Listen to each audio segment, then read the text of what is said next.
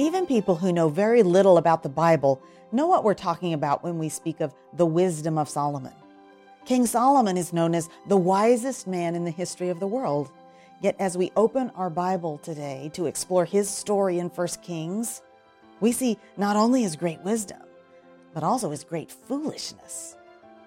So how was it, or what was it, that crowded out this king's love for God?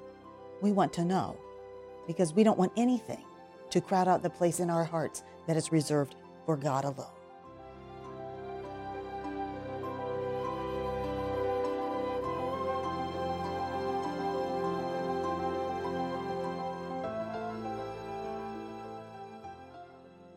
For some of us, the past has some kind of special allure. We remember or we read about a time in history that seems idyllic to us, and we wish we could have lived then. That's how it was for Gil, a disenchanted Hollywood screenwriter played by Owen Wilson in the film Midnight in Paris.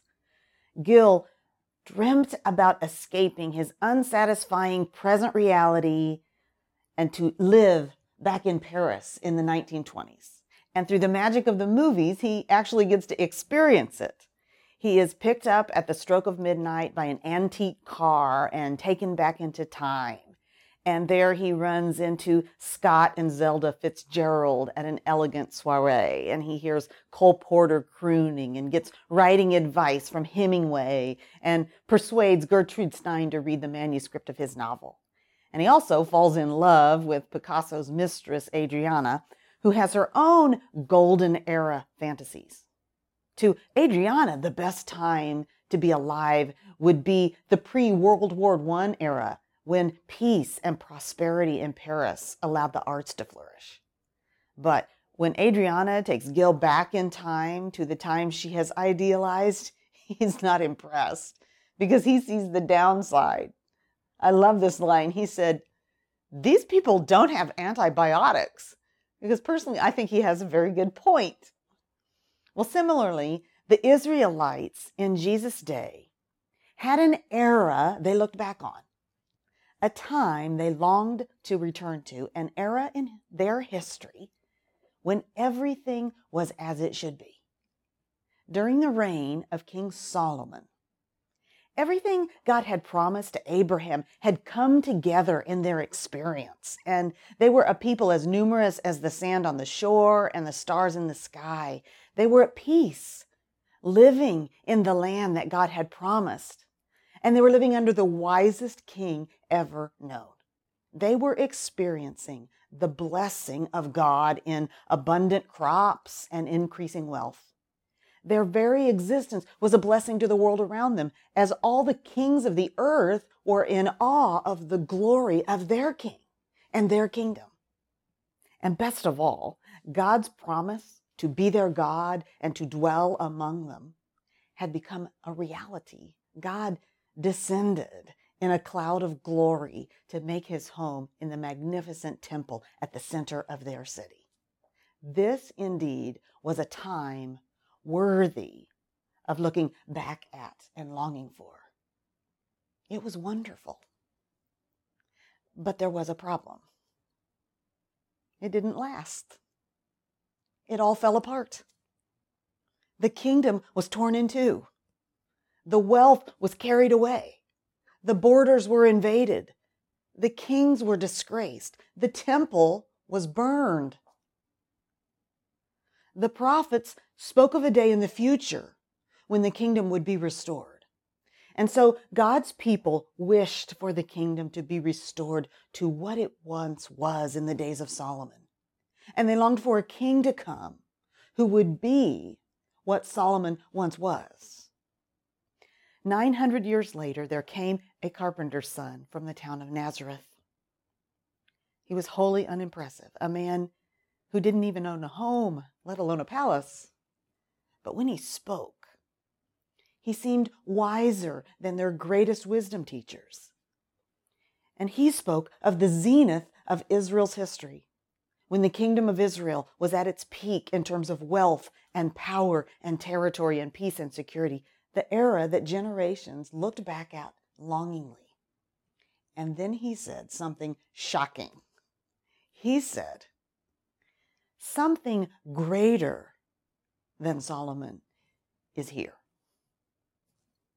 A king greater and wiser than Solomon?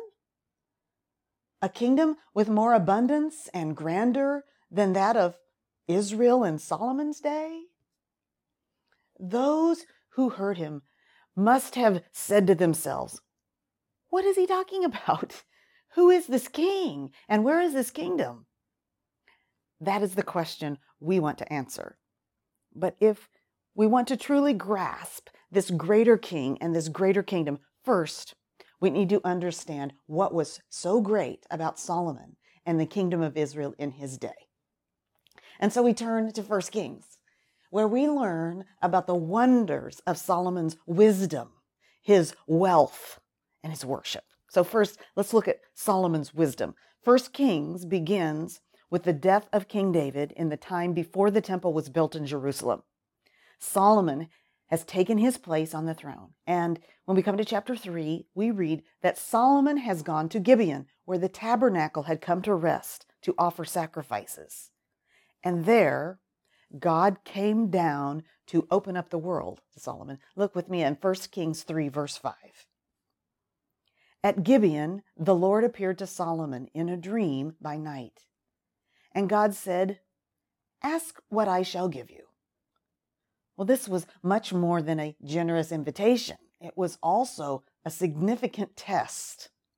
As the newly enthroned king, perhaps Solomon might want to ask for victory over his enemies, or success in his endeavors, or money in his coffers. But that's not what Solomon asked for. "O Lord my God, you have made your servant king in place of David my father. Although I am but a little child, I do not know how to go out or come in. And your servant is in the midst of your people, whom you have chosen, a great people, too many to be numbered or counted for multitude. Give your servant, therefore, an understanding mind to govern your people, that I may discern between good and evil. For who is able to govern this, your great people?" Solomon's response to God's offer revealed that Solomon saw himself as a partaker in the covenant promises of God. And it also revealed a childlike dependence upon God, a recognition that he did not know how to rule over God's people, but he wanted to do it well. Solomon asked specifically for an understanding mind to govern, so that he could discern between good and evil. And immediately, here in chapter three, we are told a story that is meant to show us that this prayer was answered. Two prostitutes, who both claimed to be the mother of the one living baby, stood before Solomon, making their case. And Solomon demonstrated that God had indeed given him the divine ability to discern good and evil. Everyone must have been horrified when Solomon called for a sword to cut the living baby in two. But in great wisdom, Solomon had devised this test to reveal the secret motivations in the hearts of these two mothers. And when he put the baby into the true mother's arms, everyone was amazed. So that we read in chapter three, verse twenty-eight, that all Israel heard of the judgment that the king had rendered. And they stood in awe of the king, because they perceived that the wisdom of God was in him to do justice. If you have ever spent any time in a country in which corruption is woven into the fabric of all society and government, so that citizens have no confidence that justice will be done, perhaps you have a special ability to appreciate what it means to have a government with the wisdom and the will to execute justice. Because remember that this was a land in which for centuries, everyone did what was right in his own eyes. But now, a king is on the throne who has the wisdom to discern between good and evil and the power to enact justice. This was a good time to be living in Israel, under this wise king. And this is made clear when we get to chapter four of First Kings.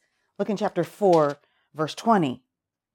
Judah and Israel were as many as the sand by the sea. They ate and drank and were happy. Go down to verse twenty-four and twenty-five. For he had dominion over all the region west of the Euphrates, from Tipsah to Gaza, over all the kings west of the Euphrates, and he had peace on all sides around him. And Judah and Israel lived in safety from Dan even to Beersheba, every man under his vine and under his fig tree, all the days of Solomon. The farms throughout Israel are yielding harvests, and everyone is feasting. Their ancestors once groaned and cried out under cruel bondage in Egypt, and now they're all enjoying all that God had promised to their father Abraham so long ago. There is every reason to be happy. God is proving true to all of his promises. They're all being fulfilled. Husbands and sons are no longer going out to war. Life is good. And their king? Well, he's amazing. Look here in chapter four, verses thirty-two through thirty-four. He also spoke three thousand proverbs, and his songs were one thousand five. He spoke of trees, from the cedar that is in Lebanon to the hyssop that grows out of the wall. He spoke also of beasts and of birds and of reptiles and of fish. And people of all nations came to hear the wisdom of Solomon, and from all the kings of the earth who had heard of his wisdom. Evidently, Solomon was a Renaissance man long before the Renaissance. He was a philosopher, political scientist, engineer, and architect, as well as a songwriter. He would have set a new record for wins on Jeopardy and taken home the prize at Who Wants to Be a Millionaire without using any lifelines. He would have gotten a Grammy for Songwriter of the Year. He would have had millions of people on his Proverbs Twitter feed. Everyone in the world wanted to hear what he had to say about anything and everything, including the Queen of Sheba. Look now in First Kings chapter ten, beginning in verse one. Now when the Queen of Sheba heard of the fame of Solomon concerning the name of the Lord, she came to test him with hard questions. She came to Jerusalem with a very great retinue, with camels bearing spices and very much gold and precious stones. And when she came to Solomon, she told him all that was on her mind. And Solomon answered all her questions.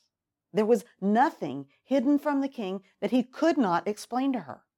And when the Queen of Sheba had seen all the wisdom of Solomon, the house he had built, the food of his table, the seating of his officials and the attendance of his servants, their clothing, his cupbearers, and his burnt offerings that he offered at the house of the Lord, there was no more breath in her. So she has some hard questions.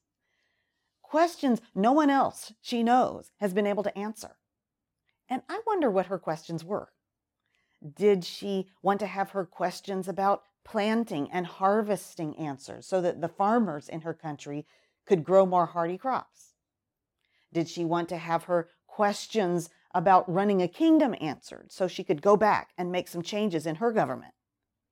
Did she come with questions about the God of Abraham, Isaac, and Jacob, wanting to know why he had brought his people out of slavery and into this land and blessed them so much?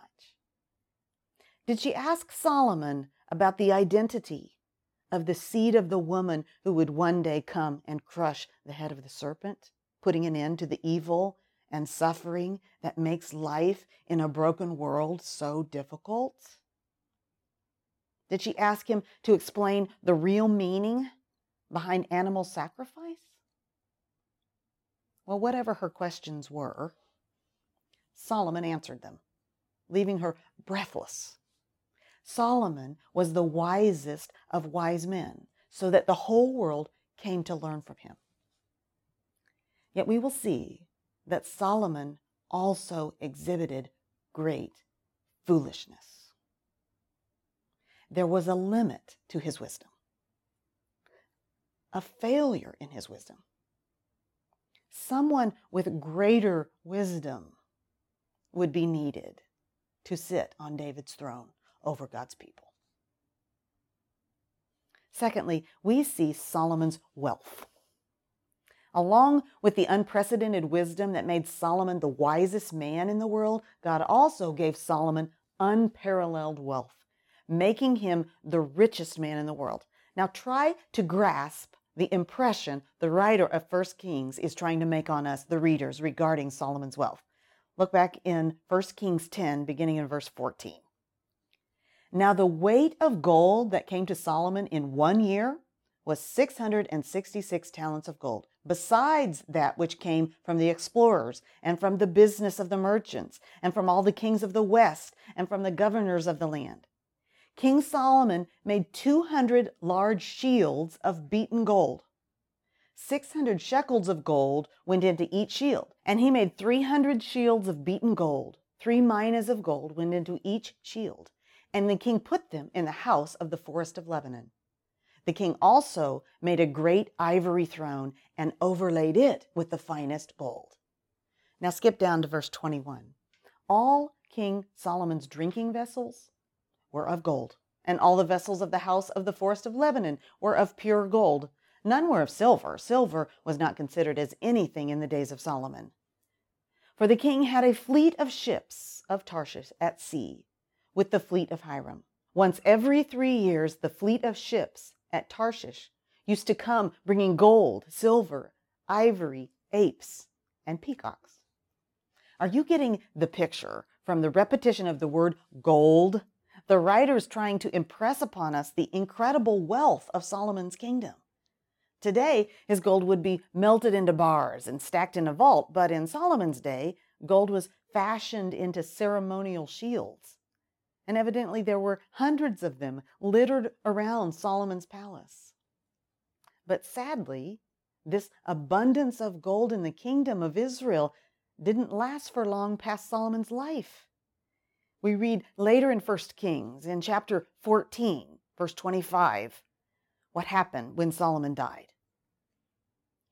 In the fifth year of King Rehoboam, Shishak, king of Egypt, came up against Jerusalem.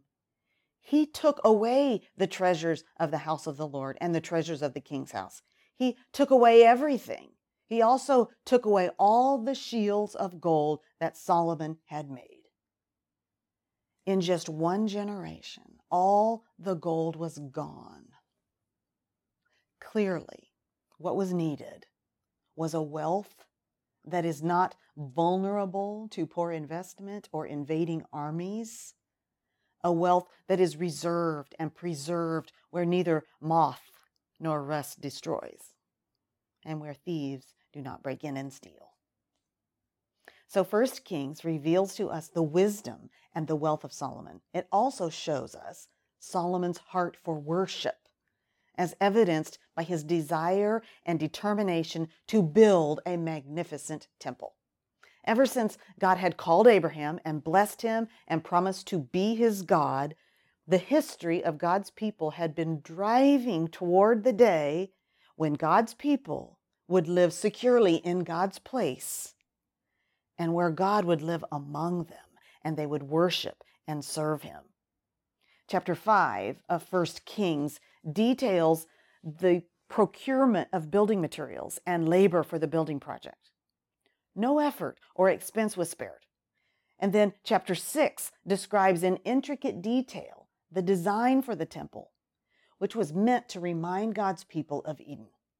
So when a priest came to the door of Solomon's temple, he saw carvings of cherubim, palm trees, and open flowers, and it was as if he were coming into the gates of paradise. No wonder the people of Israel in the generations to come longed for the temple and the kingdom to be restored to its former glory. It was the closest thing to paradise they had ever known.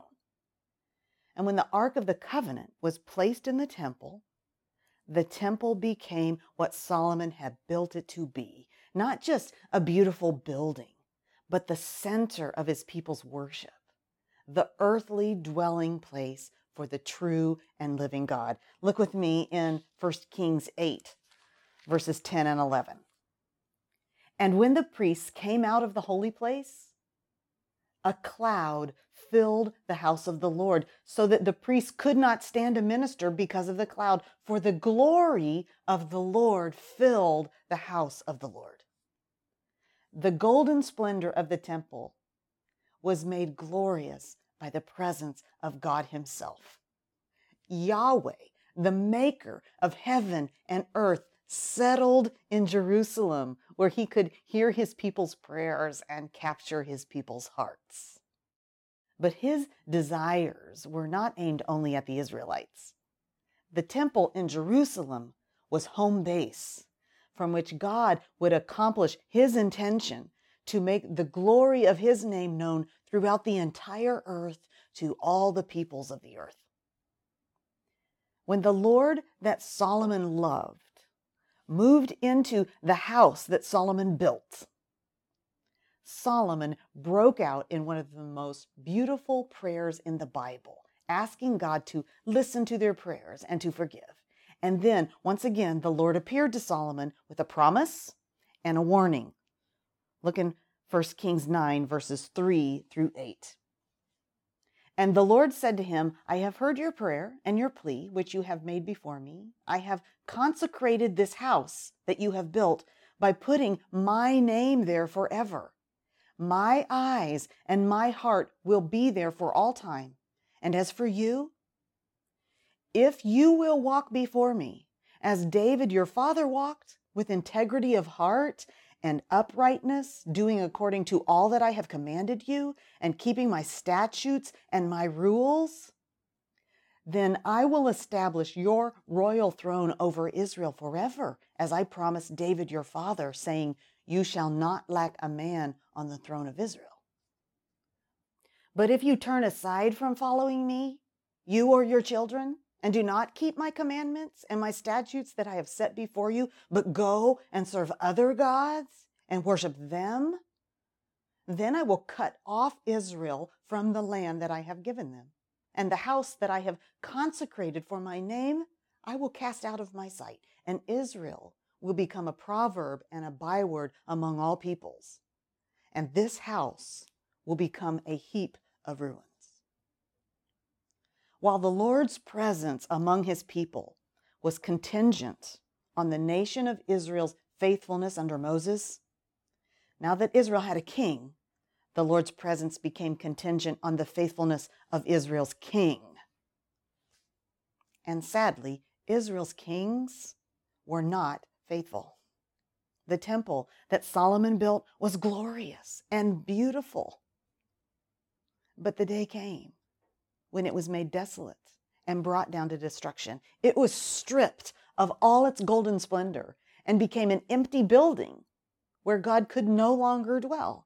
Clearly, a greater, more glorious, more permanent temple was needed. A temple in which the glory of God would be pleased to dwell. So Solomon was great in his wisdom and wealth and his worship.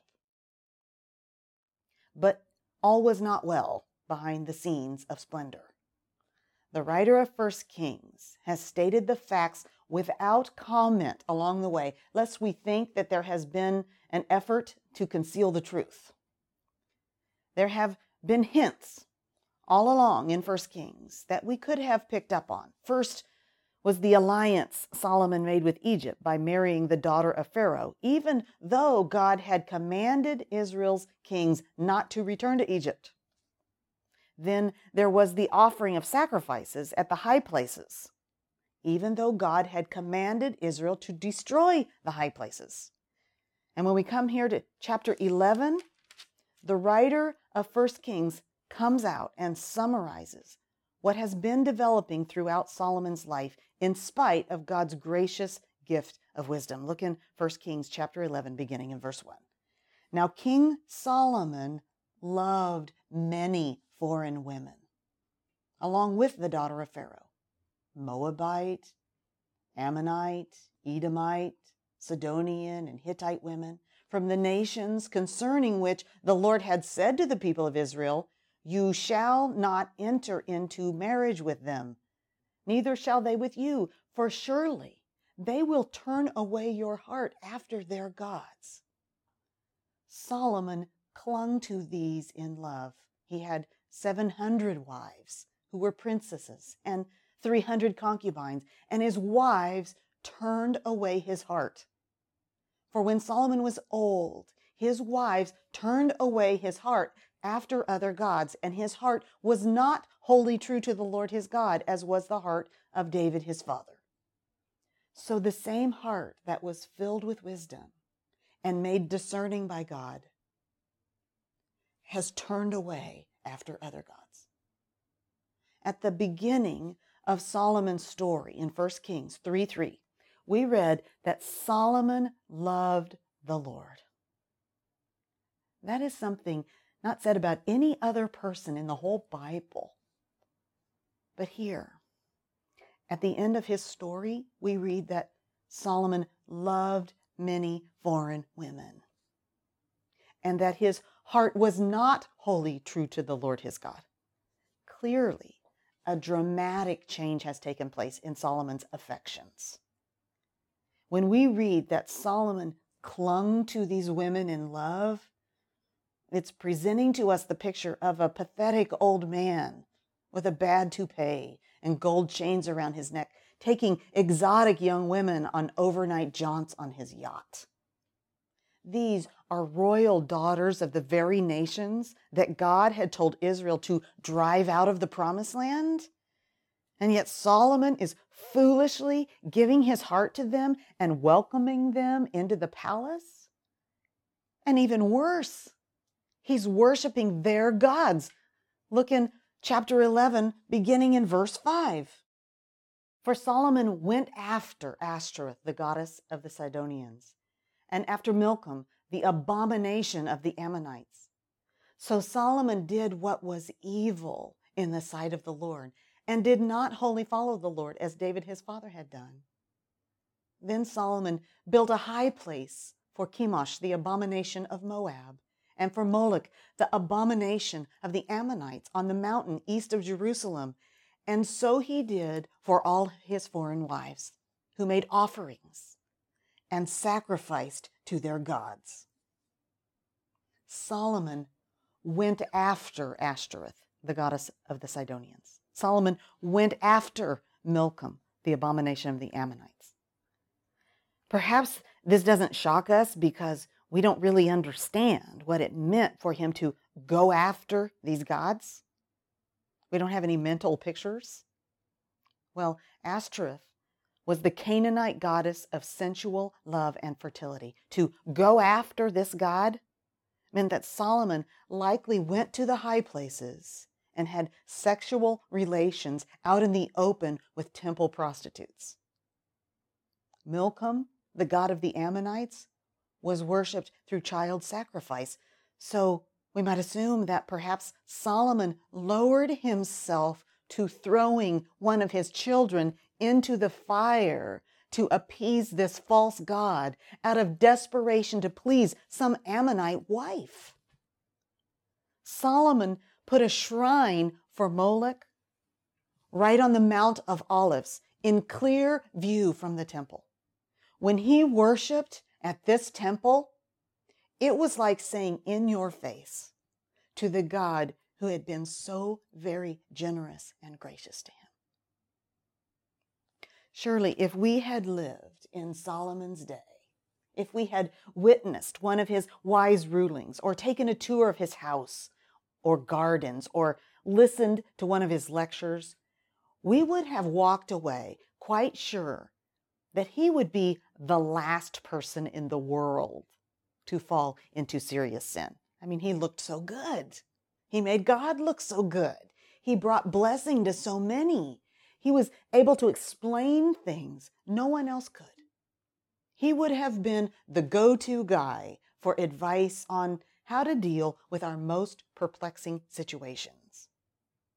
But then we discover that something has been going on in his life that causes us to question our easy admiration for him. for all the peace and security and abundance that he had brought to his people, we see that he also brought disaster upon them. How can this be? How could someone, given so much wisdom, succumb to such foolishness? Honestly, this is something I have struggled with in regard to Solomon's story. Here is this man to whom God has given extraordinary wisdom, wisdom for living in the world God has made under his rule. And yet he seems so foolish. It's hard for me to understand. I was talking about this with my husband, David, and I said, well, I guess he just made a lot of little compromises along the way that turned his heart away from God. And David said, but they weren't little compromises. They were enormous. And I realized, yes, they were. And perhaps that reveals the real issue. Surely they seemed small to him at the time. Maybe he justified taking so many foreign wives as being strategic to ensuring the security of the kingdom. Maybe he justified building altars for the false gods of these wives under the guise of being a good husband.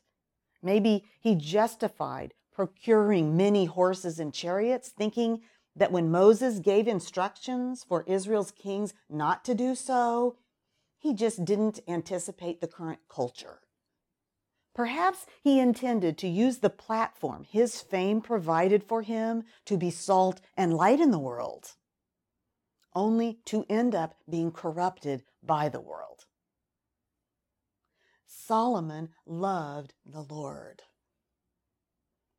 but he also had some other loves in his life, loves that had the power to crowd out the place in his heart that should have been reserved for God alone. And as I say it, I realize that it isn't really so hard to understand, because I have other loves in my life that threaten to crowd out the place in my heart that should be reserved for God alone.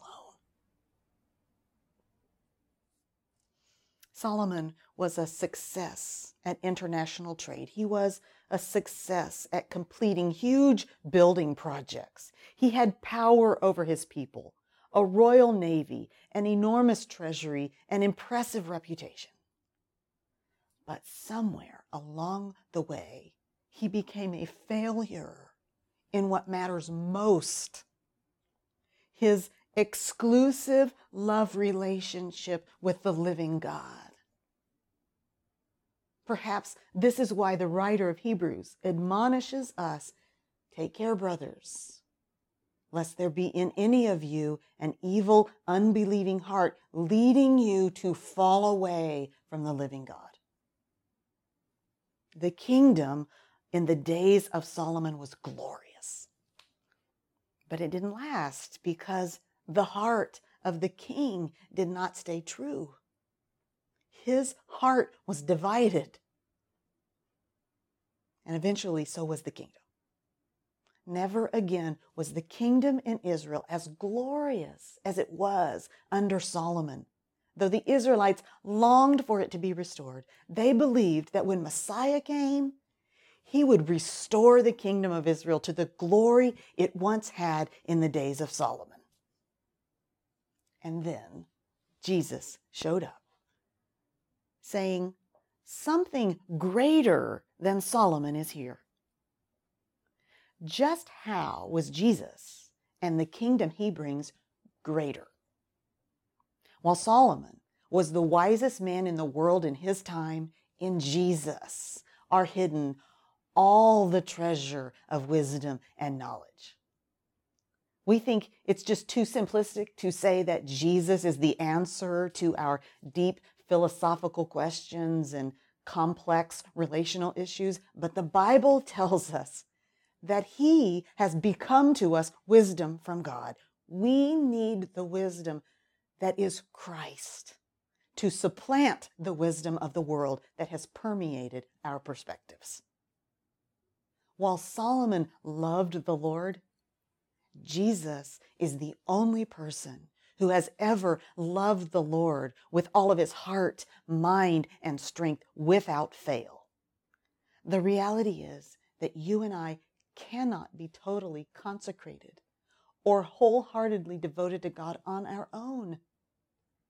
But Jesus has invited us to be joined to him so that through him, we who have been unfaithful can be made perfectly and enduringly faithful. While Solomon accumulated riches, Jesus became poor. For you know the grace of our Lord Jesus Christ, that though he was rich, yet for your sake he became poor, so that you, by his poverty, might become rich. We have been made rich in salvation benefits because Jesus impoverished himself on the cross. While Solomon exercised justice, Jesus endured injustice. There on the cross between two thieves, one of them recognized this, saying, "We're receiving the due reward of our deeds, but this man has done nothing wrong." He recognized that Jesus was indeed a greater king over a greater kingdom. And he said to him, "Jesus, remember me when you come into your kingdom." While Solomon drafted a great labor force to accomplish all of his building projects, King Jesus came not to be served, but to serve, saying, "Whoever would be great among you must be your servant." While Solomon ushered in an era of peace for Israel with her enemies, Jesus makes it possible for enemies of God to have peace with God. For in him all the fullness of God was pleased to dwell, and through him to reconcile to himself all things, whether on earth or in heaven, making peace by the blood of his cross. While Solomon built a temple that was eventually torn down, Jesus is the temple who was raised up. "Destroy this temple, and in three days I will raise it up," he said, which is just what he did when he rose from the grave. And while Solomon reigned over the entire territory of Israel, Jesus reigns over the entire universe. He told the disciples, "All authority in heaven and on earth has been given to me." And while Solomon had many wives, Jesus has only one bride. He loves her and gave himself up for her. He has no intention of accommodating her worship of other gods, but has cleansed her so that she might be holy and without blemish. The people of God looked back at the era of Israel under Solomon and longed for things to be the way they once were. And yet when we read the story of Solomon, we're not meant to long for what was. Instead, we're meant to take it in as a picture of what will be. Something greater came when Jesus became flesh and dwelled among us. But there is something even greater yet to come. We're getting tastes and glimpses of it now as citizens of heaven, and the day will come when this kingdom will become the reality that we will live in forever. The day will come when we will stand before our greater King, and we will say to him the words spoken to King Solomon by the Queen of Sheba. We will say to King Jesus, "Happy are your men. Happy are your servants who continually stand before you and hear your wisdom. Blessed be the Lord your God who has delighted in you and set you on the throne of Israel. Because the Lord loved Israel forever, he has made you king, that you may execute justice and righteousness."